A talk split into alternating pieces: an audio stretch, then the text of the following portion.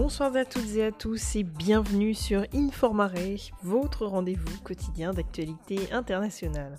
C'est parti pour les grands titres de l'actualité du dimanche 14 mars 2021. Au Royaume-Uni, plusieurs centaines de femmes se sont rassemblées dans le sud de Londres pour rendre hommage à Sarah Ivrard, une femme de 33 ans assassinée au début du mois de mars. Des tensions ont éclaté avec les forces de l'ordre lors du rassemblement interdit pour des raisons sanitaires.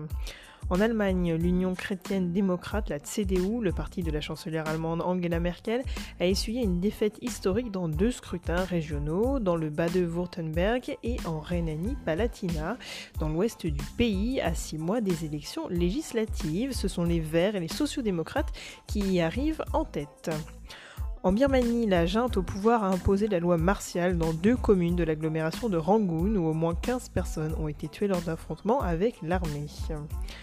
En Jordanie, cette patient atteint du Covid-19 meurt à cause d'une panne d'oxygène. Le ministre de la Santé a démissionné, le directeur de l'hôpital d'Al-Sat et quatre autres responsables ont été placés en garde à vue dans le cadre de l'enquête. Covid-19 enfin, l'Irlande a suspendu à son tour l'utilisation du vaccin AstraZeneca. C'est déjà la fin de votre billet d'actualité internationale. On se retrouve demain sans faute pour un nouveau bulletin sur Informare.